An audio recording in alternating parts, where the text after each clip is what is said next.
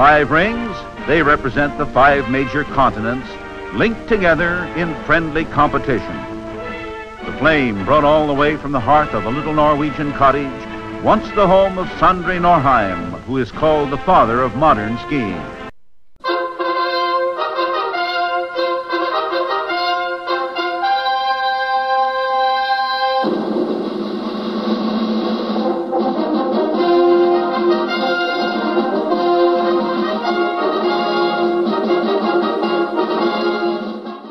Welcome back to Disney Marvel for week of February 6, 2022. This is episode 163. Disney Marvels, the show about Disney, Marvel, Lucasfilm, Muppets, Pixar, 20th Century, the parks, and much, much more. If it has to do with Disney, it's fair game. I'm your host, Matthew Graken.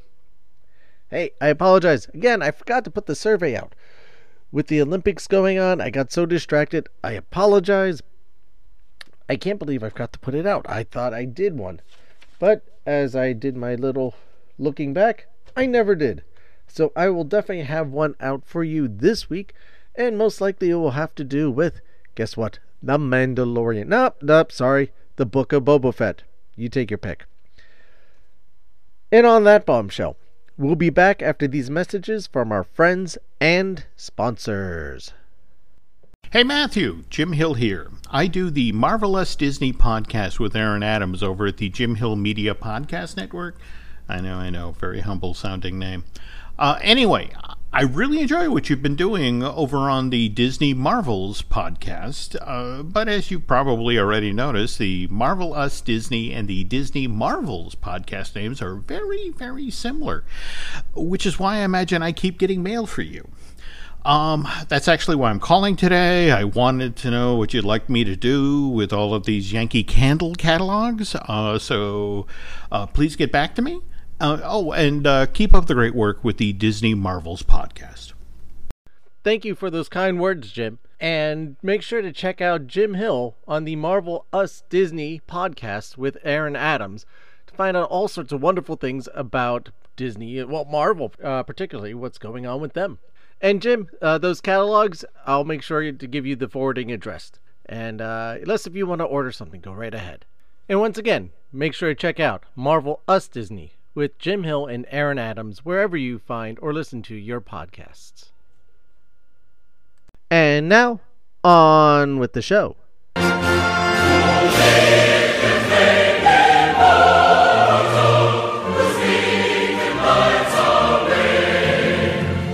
With the Winter Olympics now going on in Beijing, China, and the local areas, I wondered back and thought to myself, well, there had to been a time when the Olympics called upon the Hollywood genius of Walt Disney to help them out. And as it turned out, and some of you may already know this, I was right. We have to go back back, way back to 1960, Lake Tahoe. Those Winter Olympic Games relied heavily on Walt Disney's influence. But we really, our story needs to begin five years before that. Now, these were the eighth Winter Olympics. Summer Olympics have been going on a lot longer than that. Winter Olympics did come along after the Summer Olympics. And uh, so, 1956, Squaw Valley, which was a ski resort, won the bid April of 1956 to host the Olympics. They beat out Austria and Switzerland, considered heavily to be the underdog. That they, they figured they had no chance. But the head of the resort, Alex Cushing, commit, said to the Olympic Committee, the IOC, that you know this resort may be small, but there's a lot of blank space here to build what you need to host these games. And that's, I think, probably what convinced them. A lot of this information I got from WaltDisney.org and SFGate.com. So if you want to find out more detailed information, you could look there. But I'll continue, give you a, a good digest of of this information, and it's quite fantastic. So they beat out Austria, they beat out Switzerland, two countries that are well known for their winter games and their their their capacity to be able to hold these type of um, events. Skiing is big in there, bobsledding, all the the events have a lot of deep roots in these countries, and they're very popular sports. You know, they have the mountains, they have the snow. You don't think of California necessarily. excuse me, California necessarily for you know as your big winter sport area. I mean, heck, who would have thought Beijing as a big winter area? So, something else that was very, very key and very, very important to the Lake Tahoe Games of 1960. It would be the first time ever that the Olympics would be televised nationally, live to the host nation. So not before you would get the the newsreels and the newsies and the clips and the the theaters and stuff and maybe some some clips on the the television. But this is the first time you'd be able to see the events live, like we do today, more or less. This that was that was the first time. So the pressure was even more on Alex Cushing. He knew he had to bring in an expert to make these games extraordinary. Something something that really would show off and make these games stand out. Because if that failed, we could, you know, that so much was riding on that. We we could have, you know, the U.S. could have lost the Olympics for a very very long time, or television would have just fallen out of the Olympics. Television could have failed in general. There was just, we were still talking about earlier earlier days of television. So they he went to the expert. 1956. This was just shortly after Disneyland the park opened and you had that whole big show of leading up to yeah, the Disneyland show leading up to the park being built and the Disneyland event, television event of the opening ceremonies. So, with Art Linkletter hosting it and celebrities left and right coming up, Davy Crockett going down down Main Street on horseback, you had so much going on, and it was such a spectacular television event. It was only natural that they wanted to tap Walt Disney and his genius to be the chairman of pageantry. And the committee chairman of pageantry allowed Walt to oversee the opening ceremonies, the closing ceremonies, and the victory ceremonies, plus the torch relay. Walt himself, though, said, I didn't know what I was getting into whenever he signed up for this. But far be it for Walt to back down from a challenger, especially something that gave him so much creative license and just intrigued him so much. Um, it is most likely the reason why Walt was able to, after doing all this, that he got interested into the pursuit of the Mineral King Valley project, which unfortunately never came to be, but that's a story for another time. But you can see where, you know, Walt always liked to play in his toy boxes, and one thing always inspired an, inspired another. Just remember, walking in New Orleans, he found a little mechanical bird that would move in its cage. He took that apart, and next thing you know, we have animatronics. So one thing always led to another, led to another with Walt, and he he just didn't stop dreaming and moving forward. So Walt had to pick his team. His he picked two people that he knew would be able to help him out his son in law, Ron Miller, and TV host Art Linkletter. These were going to be two people to help him come up with all this stuff. They had five years to transform the resort of Squaw Valley into the Olympic venue that the place needed to be.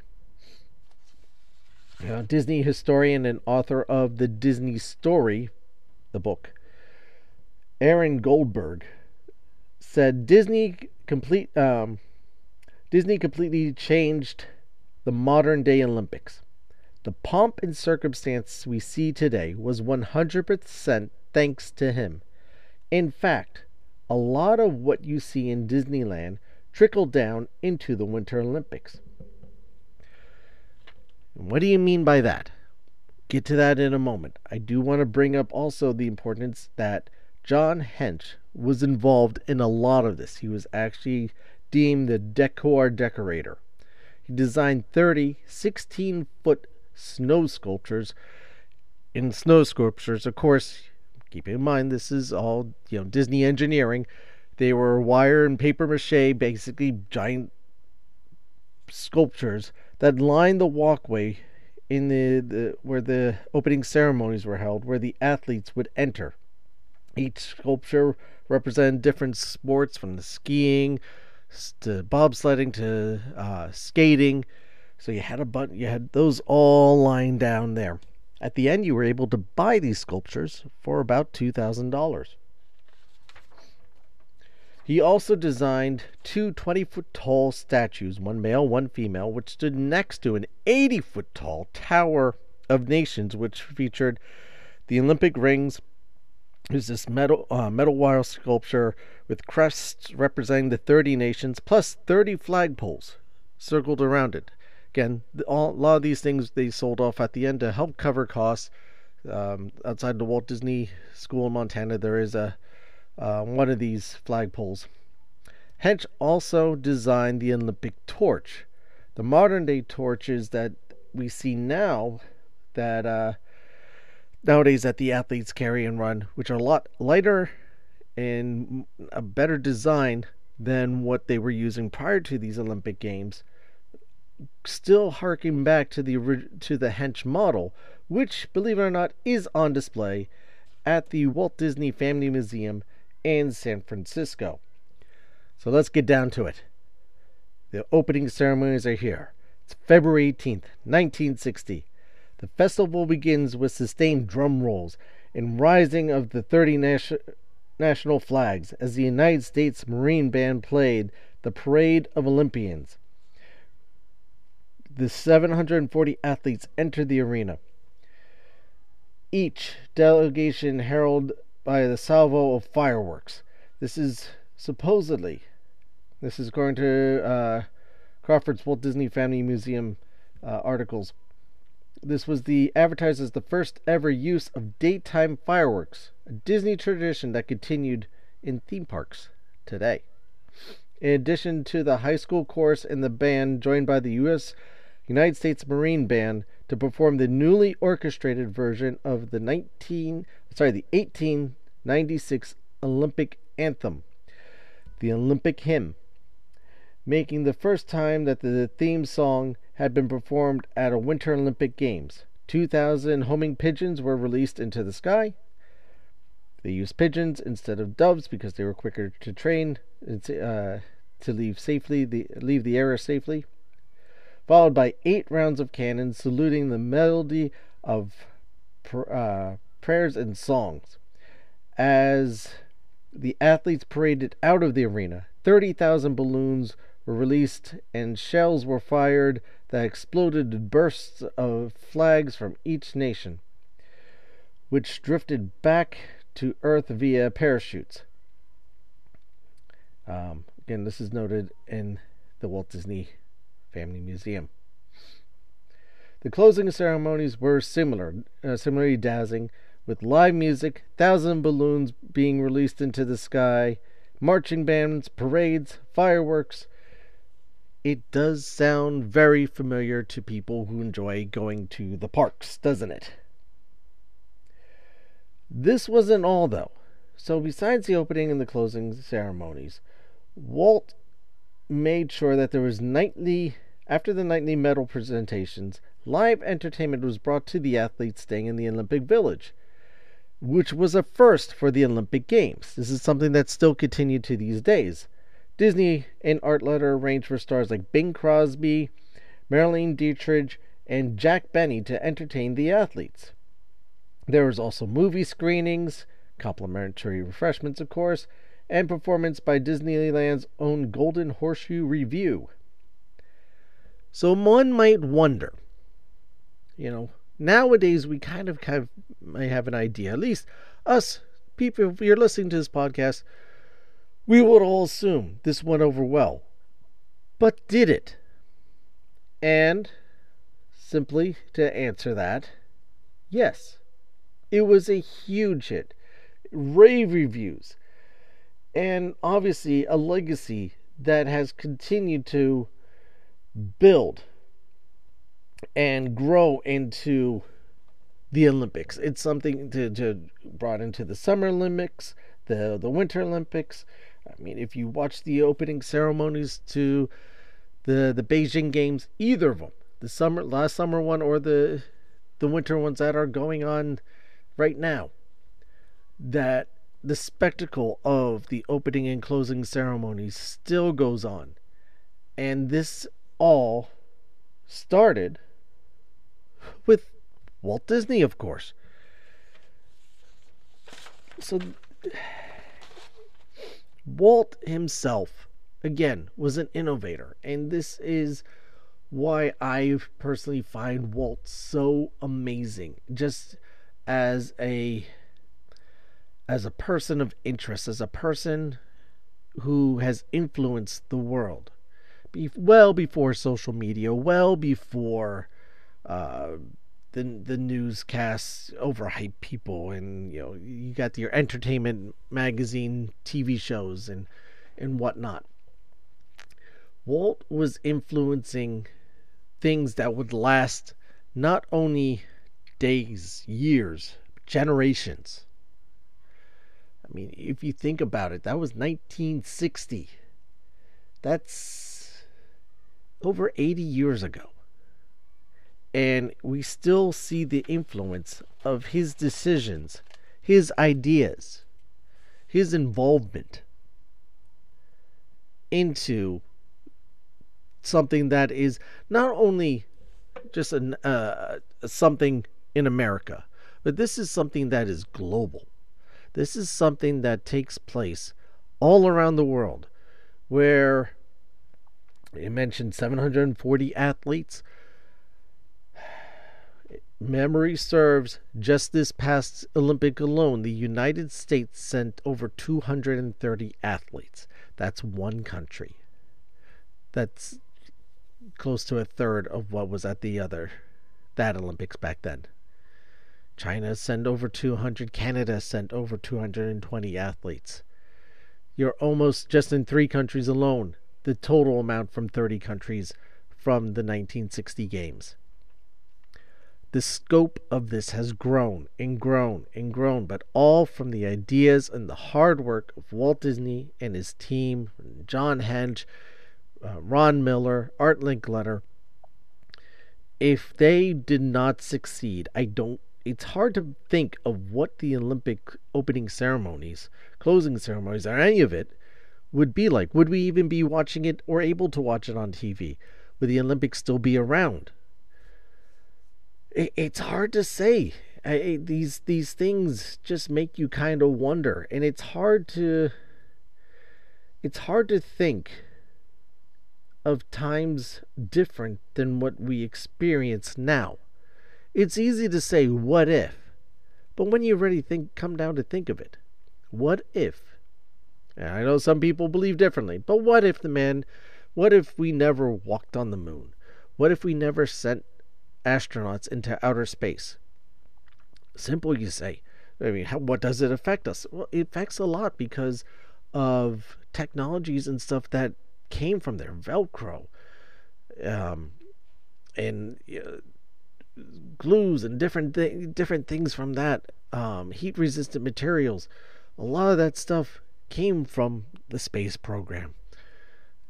Flight and just it, it's hard to fathom again without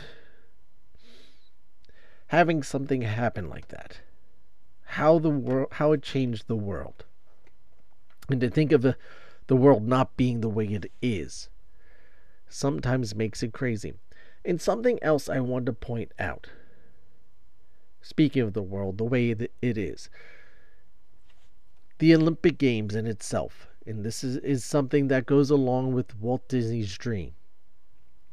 You had 30 nations coming together to compete friendly in sporting events, in good nature games.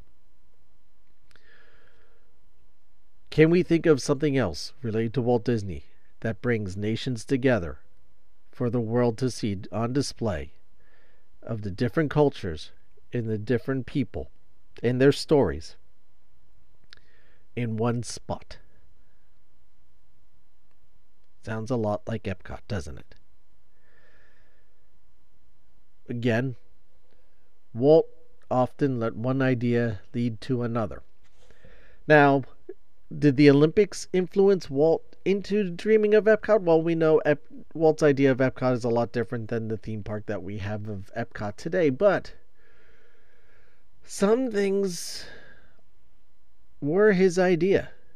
And some of it is just from his of us understanding and knowing Walt and what Walt liked. Walt dreamed of a community together. And this is a prime example. Think of it's a small world of all the children coming together from around the world singing one song in unison in their different languages. How is that much far different from the Olympics of coming of nations coming together for sadly just 2 weeks, but 2 weeks of camaraderie, and after the competition's done, after the events of the day, spending time together for entertainment in fellowship between nations, between countries, people of different walks in different areas of the world who would not see each other otherwise or may have never ever met. For those two weeks, were neighbors, possibly friends and maybe friends beyond that. It's just, it's remarkable and not surprising that Walt was involved in such such a ordeal.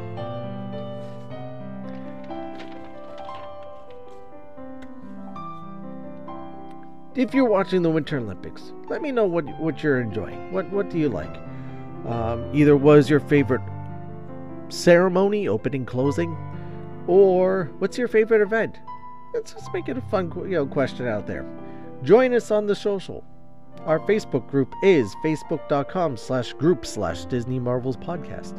Our Instagram is at Disney Marvels Podcast. Our TikTok is Disney Marvels Podcast.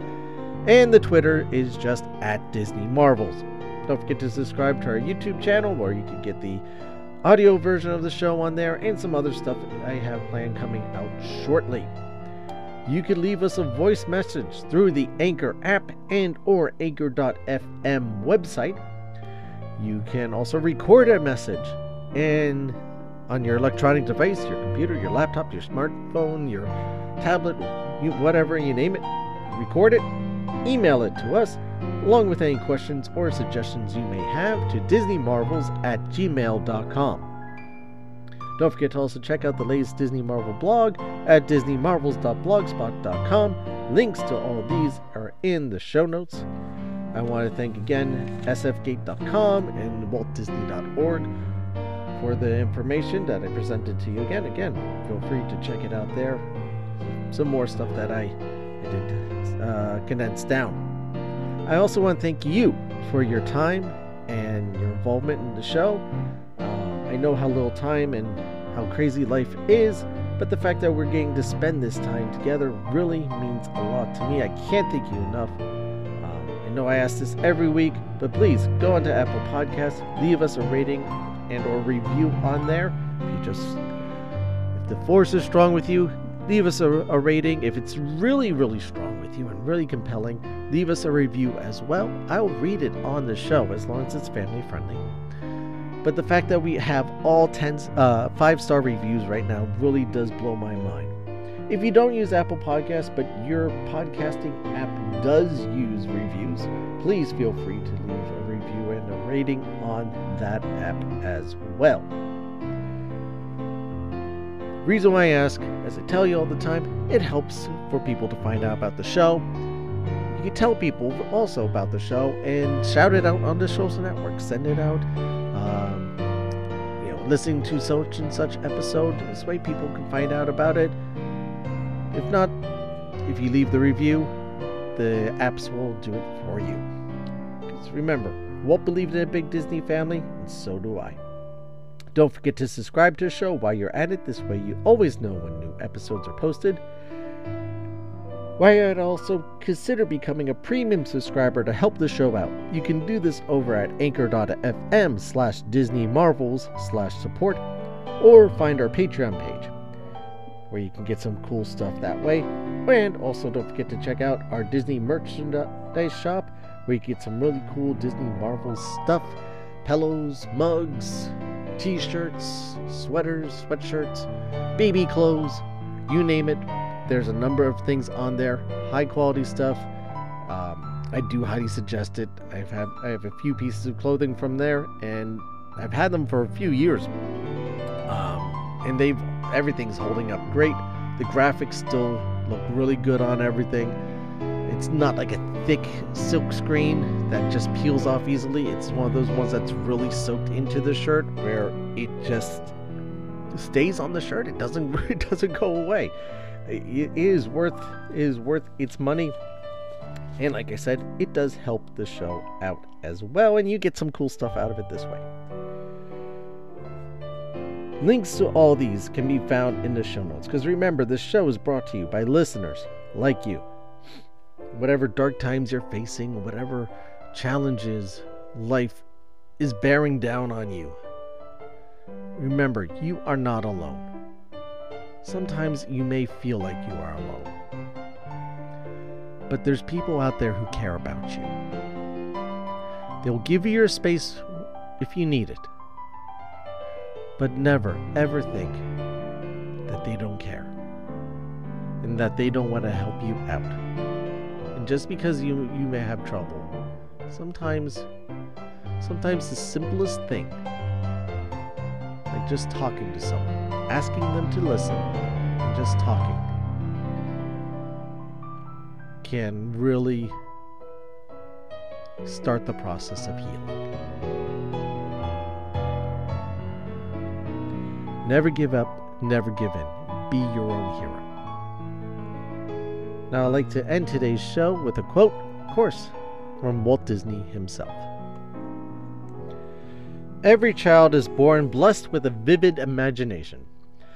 But just as a muscle, muscle grows flabby with disuse, so the brightest imaginations of a child's pale in the later years if he ceases to exercise it. Again, that's Walt Disney. Thank you again for listening, everybody, and I'll see you next time.